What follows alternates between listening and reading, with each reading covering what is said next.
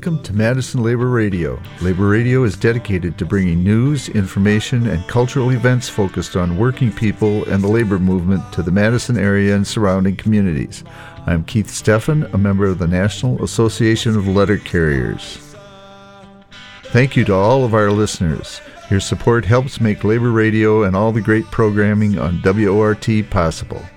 Hi there, I'm Anna Ham, a proud member of the Labor Radio News Collective because I have a nose for news and I like to pick it. Today, we review the recent UPS contract agreement, get an update on OPEIU at TruStage, discuss the dangers to workers posed by extreme heat, and much more. And if you like what you hear, please consider becoming a sustaining supporter of WORT and Labor Radio. And here's how you can do it by becoming an Evergreen supporter. Hi, and this is Evergreen Support Day. It's a special day here at WORT, and we're asking people to think about becoming an Evergreen monthly donor. What you can do here is go to WORTFM.org and click on Donate. But an evergreen donor is somebody who is giving every month on a regular basis so that the station can have a regular flow of income. And this makes it for a much better listening. It makes it for fewer pledge drives. And we want to hear from you again. Just go to WORTFM.org, click on Donate, and now we'll hear what you get when you do this. Well, we have a number of thank you gifts. If you uh, donate uh, five dollars, if you contribute five dollars a month, you get this lovely wart patch. Uh, I find that it really looks good on my black backpack. Uh, we also have uh, the illustrated sesquicentennial. Uh, sesquicentennial history and wart embroidery patch for the eighty-five dollar level, and um, uh, a, a, hip hippie hop pint glass, wait, wait. Uh, a bu- bucket hat, and wart binoculars. Why do we have a sesquicentennial patch? The station's only like 50 years old. Because it's going to be 100 years old or 150 years old sooner or later if everybody does the right thing and goes to WORTFM.org, clicks on donate, and becomes an evergreen donor. Just seems a little premature. Well, the number to do that? No, no oh, number. No, no, no, no number. number. There's W-R-T-F-M. nobody even here to answer the phones. Or you can email Susan at wortfm.org. 608 25. No, no, no, no, phone no, number. No, Damn, no. Nobody's going to answer that phone. Nobody's I'm so used to this. Phone, no, no phones, no phone calls. Now the news. WRTFM.org.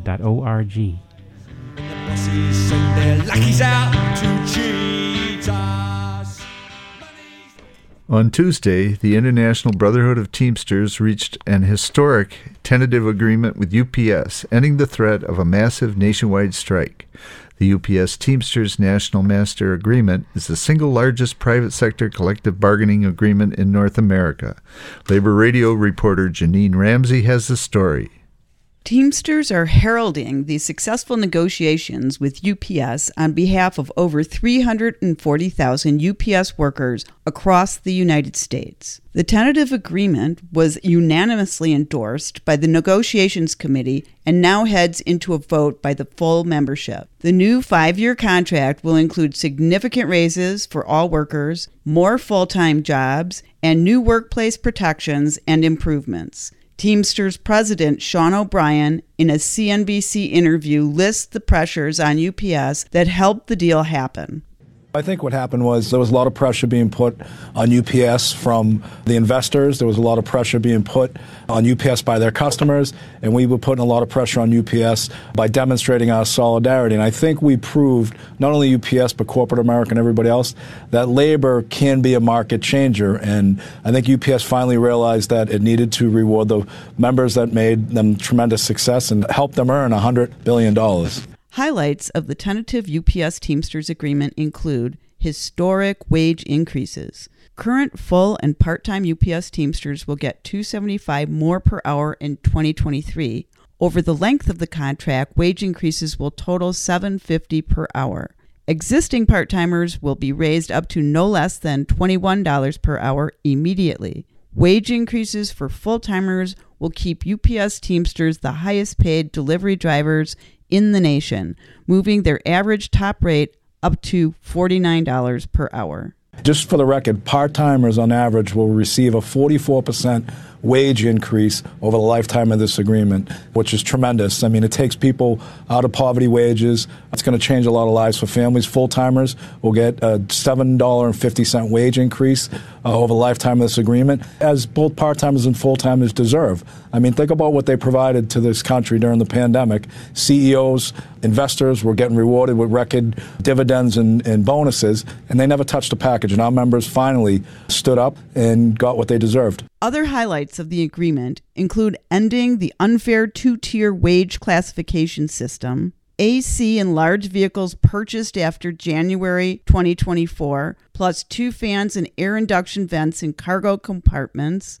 Martin Luther King Day as a holiday, no more forced overtime on days off. Part time workers will have priority to perform all seasonal support work using their own vehicles with a locked in eight hour guarantee and 7,500 new full time Teamster jobs and more opportunities for part timers to transition to full time work. We would never accept an agreement unless we believed in it and we believed this was as far as we could go. The last contract with concessions under the previous administration was a $13 billion deal. This, we reversed all the concessions and we got a $30 billion deal. We are going to endorse it and fully support it and encourage our members to vote for it. That was Teamsters President Sean O'Brien on a CNBC interview.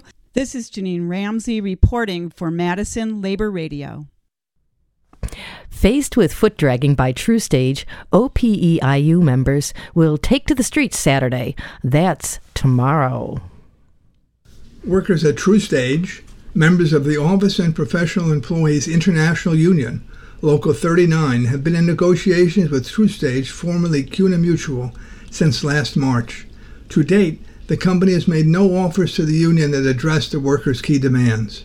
In response, workers have mobilized, including a 10 day unfair labor practice strike. The National Labor Relations Board have found merit in the charge that TruStage engaged in unfair labor practices and ordered the company to provide data needed for negotiations. So far, this has not happened. In response, the workers have continued to mobilize their members and the community. Tomorrow, July 29th, OPEIU, community, labor, and political supporters will gather at the state capitol for a rally for a fair contract. Supporters can gather at the corner of Dayton Street and State Street at 9 a.m. for a 9:30 march around the Capitol. The rally will begin at 10 a.m. The list of speakers indicates the broad base of support for the union at TruStage. Speakers will include Melissa Agard, State Senate Minority Leader, Mark Pocan, U.S. Representative, Mike Jones, President of Madison Teachers Inc., and Stephanie Altamirano of Voces de la Frontera, among others. The union hopes that the rally will encourage TruStage to come to the bargaining table and work with the union to achieve a fair contract. I am Frank Emspak for Madison Labor Radio.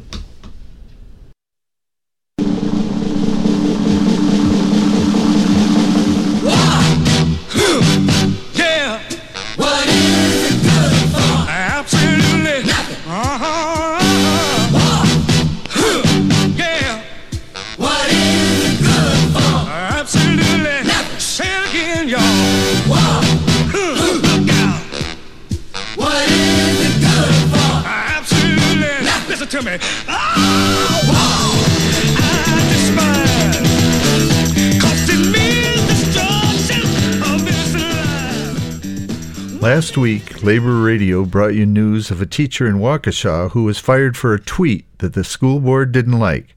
This week, Labor Radio reporter Abigail Levins discusses the First Amendment implications of this decision and what's next for Melissa Tempel.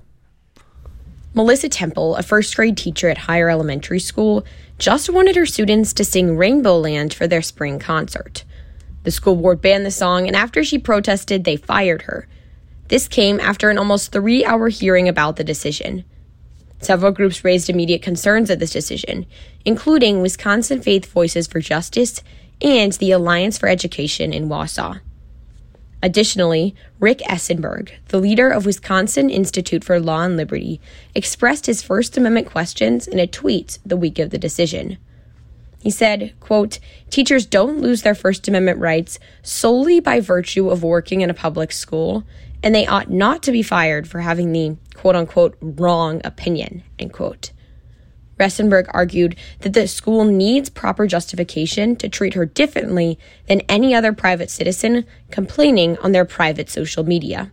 It would take a special circumstance for her to fall out of First Amendment protection, according to Esenberg. He concluded, quote, if her speech is protected, then certainly her termination for that speech was improper, end quote. In addition to this, the lawyer representing Tempel, Summer Murshid, said information from the hearing itself will lend to a First Amendment claim against the school board. Murshid said, quote, This is not about culture wars or rainbows. This is about the constitutional rights that each and every one of us have, including teachers, who do not check those rights at the door when they enter their schools. Murshid pointed out that First Amendment has protected coaches choosing to pray and designers who don't want to create certain content. So why shouldn't it protect a teacher who wants to post on social media about public concerns? Tempel wants uh, to prove that teachers do have the ability to speak out, according to Murshid. She doesn't want other teachers to be silenced and therefore will challenge the school board's decision. Murshid said they will alert the public when they officially file a claim. For Labor Radio, I'm Abigail Levins. Wisconsin based Kohler and the union representing its workers came to an agreement this week. Greg Jabowski talked with the president of UAW Local 833. This week, the United Auto Workers announced that the 1,681 members of UAW Local 833 had reached a five year agreement with the Kohler Company of Kohler, Wisconsin. Kohler, with a bathroom fixtures plant in Kohler, an electric generator plant in nearby Mosel, and other manufacturing divisions, form a large part of the economy of Sheboygan County, just north of Milwaukee. Labor Radio spoke on Wednesday to Tim Tayloe, president of UAW Local 833 in Sheboygan, who described the basic union strategy for negotiations this go round. Talked with the Kohler Company, uh, Local 833, and our committee, and we opened up contract talks early. Our contract would have expired October 1st, but the last month we've been uh, negotiating every day with the company, and we ratified uh, Sunday, the 23rd, on a new five-year contract with Kohler. So there's been some long days in the last month to come to an agreement with the company. Negotiations were straightforward, says Tayloe. The company and the union went in with open minds. Yeah, there's sticky points, pension and wages on different shifts, but uh, at the end it all came together. Did we totally get what we wanted? Them get totally get what we they wanted? No, but we came close. Over the last decade, the union has been able to chip away at concessions forced on it by the company during the global recession at the end of the 2000s, explains Tayloe. In 2010, when the economy was so bad, we lost a lot of stuff in the contract, and when you lose something in the contract, it's very hard to get back. 2015, we had that five week strike. 2018, we opened up early again and we gained more uh, stuff that we lost. And this year, we gained quite a bit back to make the company a place people want to come and work again. According to Tayloe, although Local 833 didn't succeed in abolishing the tiering system entirely, the current contract sets out a path for ending it. Well, we went to close the tier system down and was about 700 in that tier system. At signing of the contract, 500 went right to the higher tier. Quite a few more will get there in year two and three, and the last, well, there's such a gap in the last 100 maybe that it's going to take a little longer, but they can move in their wages if they're just not stuck at a low wage. They can move up to good pay and go from there. New faces on both the bargaining committee and from the International in Detroit helped in putting this contract together, says Tayloe. The bargaining committee I had last time, a lot of them retired, so I had a new, fresh bargaining committee first timers on there, and they did a very good job. We have a new Region 4 director. We always had support from the directors over the years, uh, but Brandon Campbell really stuck his neck out and said, I've got help for you guys if you need it. Kohler, Wisconsin was founded in 1900 by the Kohler Corporation as a company town, with the company as the effective government. Over the ensuing decades, the UAW was key not only in bringing improved wages and benefits to its members, but in bringing democracy to Kohler itself. To Tayloe, the close ties between the union and the Kohler community were vital in the latest contract talks. I just uh, appreciate this community. You know, we are part of the community. We stress how much we are part of the community. You know, without the union here, who knows what would happen with our jobs. I just got to say thank you to the community and everybody that works at Kohler and supports us and it's a good feeling with, with this right to work state uh, that we only have 11 that don't belong to the union. So we are a very strong union. That was Tim Tayloe, president of Local 833 in Sheboygan, who this week signed a five year contract with the Kohler Company. For Labor Radio, I'm Greg Jabowski.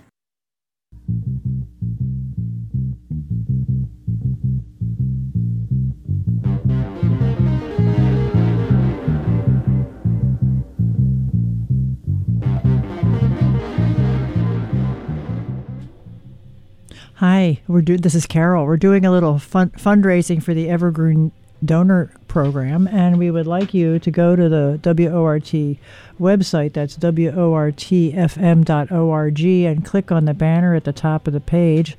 Uh, click on donate, and we will g- offer you a number of thank you gifts for donating as an evergreen donor. You can start for as little as $5 a month. That'll get you a thank you gift of the Wart patch, sew on patch. It's lovely. It fits on backpacks, jackets, all sorts of things. And there's another a number of other uh, gifts there that we'd like to take you, to give you. And if for some reason you don't have a computer available, you can call 608 256 2001, extension 1, and operators are standing by.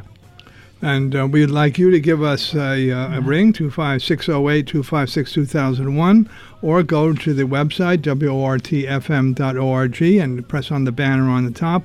The Evergreen monthly donations are a way for us to stop hounding you many times a year. It's easy for you to fill out. There's a one page form that allows you to do it. You can choose your amount. The donations really maximize your gift because they allow the station to plan ahead and make the kind of investments we need on a regular basis. The evergreen donations are easier on your budget. By giving a little bit each month, it turns out to be a lot uh, over the course of the year, and that's very, very important for our station to move up and have more evergreen donations as part of our general support. Finally, you can increase, decrease, or cancel your Evergreen donation whenever you want simply by going online. So, Evergreen donations are easy to track. You don't have to miss being part of our great family. And we urge you to give us a ring, 608 256 2001, or go to WORTFM.org, and the banner on how to donate is right up there on the top, and click on that, and we're ready to receive your gift. And if you want to increase or decrease, please email Susan at WORTFM.org.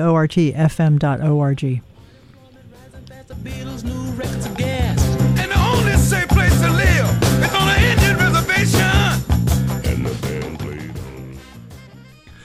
A restaurant employed workers unfamiliar with their rights and then took advantage of them. Carol Weidel has the story.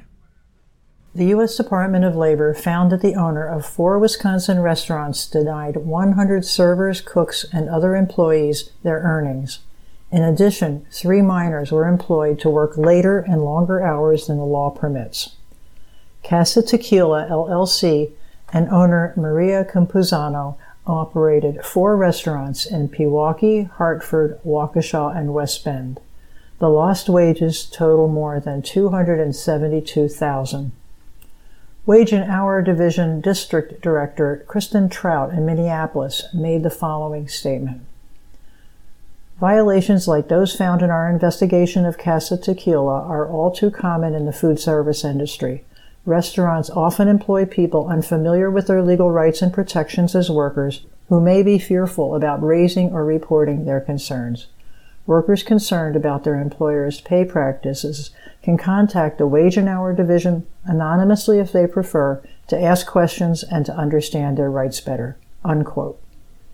In addition to requiring payment of back wages, the division assessed $2,373 in civil money penalties to Casa Tequila LLC for its child labor violations. Listeners can learn more about the Wage and Hour Division, including a search tool to see if you think you may be owed back wages collected by the division and how to file an online complaint. For confidential compliance assistance, employees and employers can call the division's toll free helpline at 866 487 9243. That's 866 487 9243, regardless of where they are from. The department can speak with callers in more than 200 languages. Reporting for Labor Radio, this is Carol Weidel. There are no Wisconsin standards for exposure to high temperatures. Frank Emspak reports. As the heat index reaches new highs and longevity, workers face a challenge to their health and safety. Wisconsin has no heat or cold standards. Under the Occupational Safety and Health Act, employers are responsible for providing workplaces free of known safety and health hazards. This includes protecting workers from heat related hazard. OSHA says that employers need to provide workers with water, rest, and shade. Earlier today, Labor Radio spoke with George Gruetzmacher of the Wisconsin State Laboratory of Hygiene. We asked him to describe the situation in Wisconsin. Specifically, are there enforceable heat standards?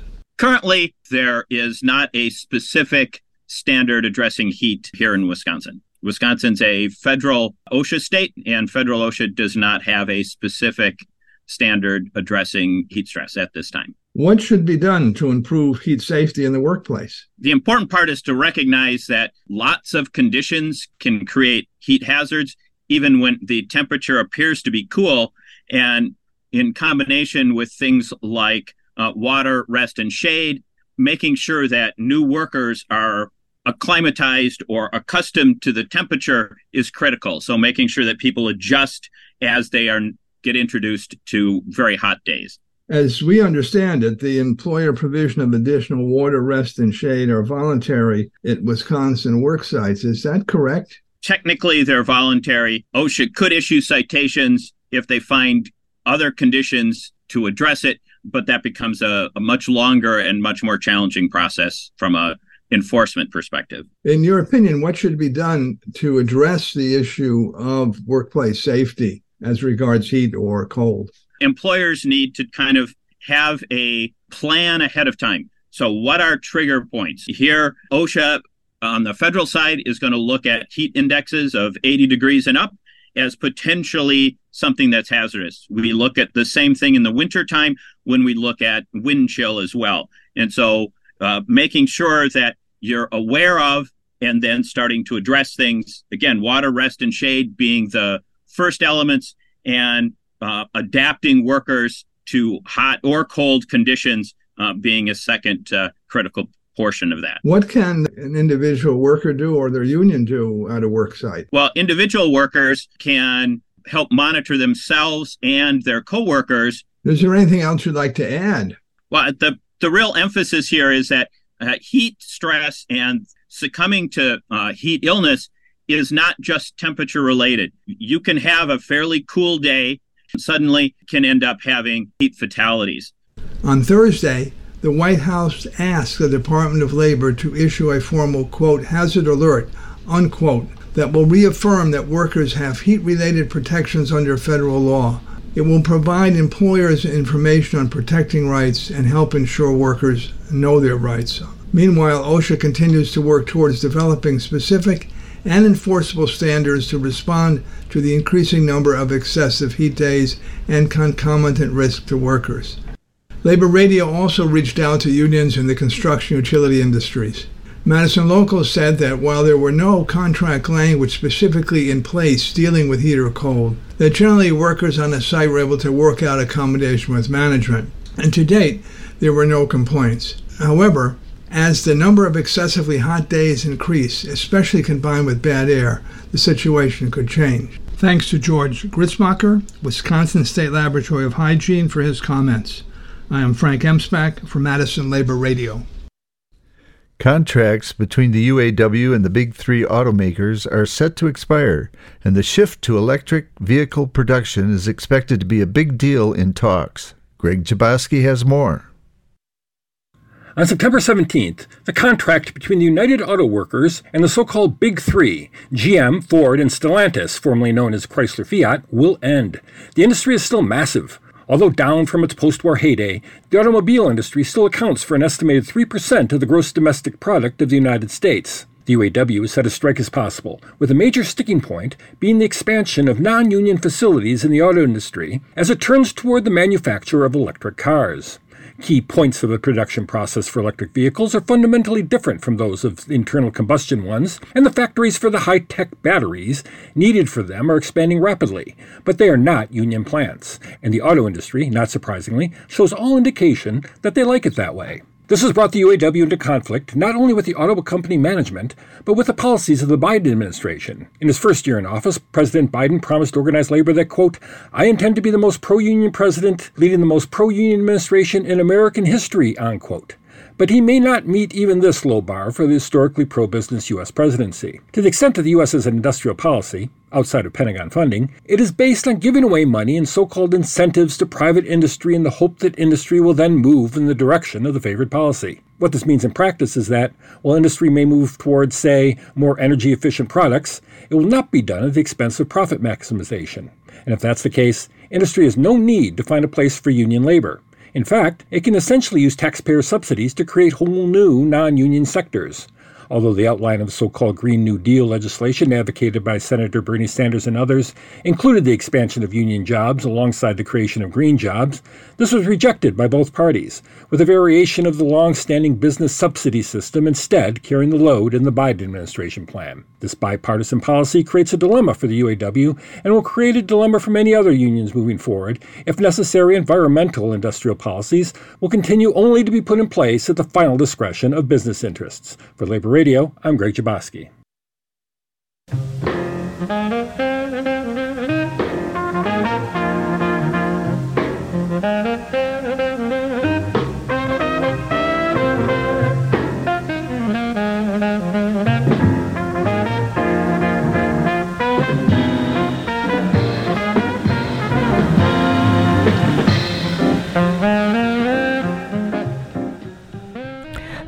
For listening to Madison Labor Radio. I'm Anna Hom. Thanks to editor Frank Emspak, assistant Robin G., reporters Greg Jabowski, Sean Hagerup, Janine Ramsey, Abigail Levins, Carol Weidel, and damage control specialist Joanne Powers. Special thanks to the guy sitting on my right, Keith Steffen, who's our reader coordinator, and web poster Annie Anu Lee, to all our readers and the members of IBEW Local 2304, the WORT Staff Collective. And I'm Keith Steffen. We also like to thank all of our generous contributors to Labor Radio and WORT. Please stay tuned for the Blues Cruise with Dave Watts and the Professor Bill Clark. And become a sustaining member.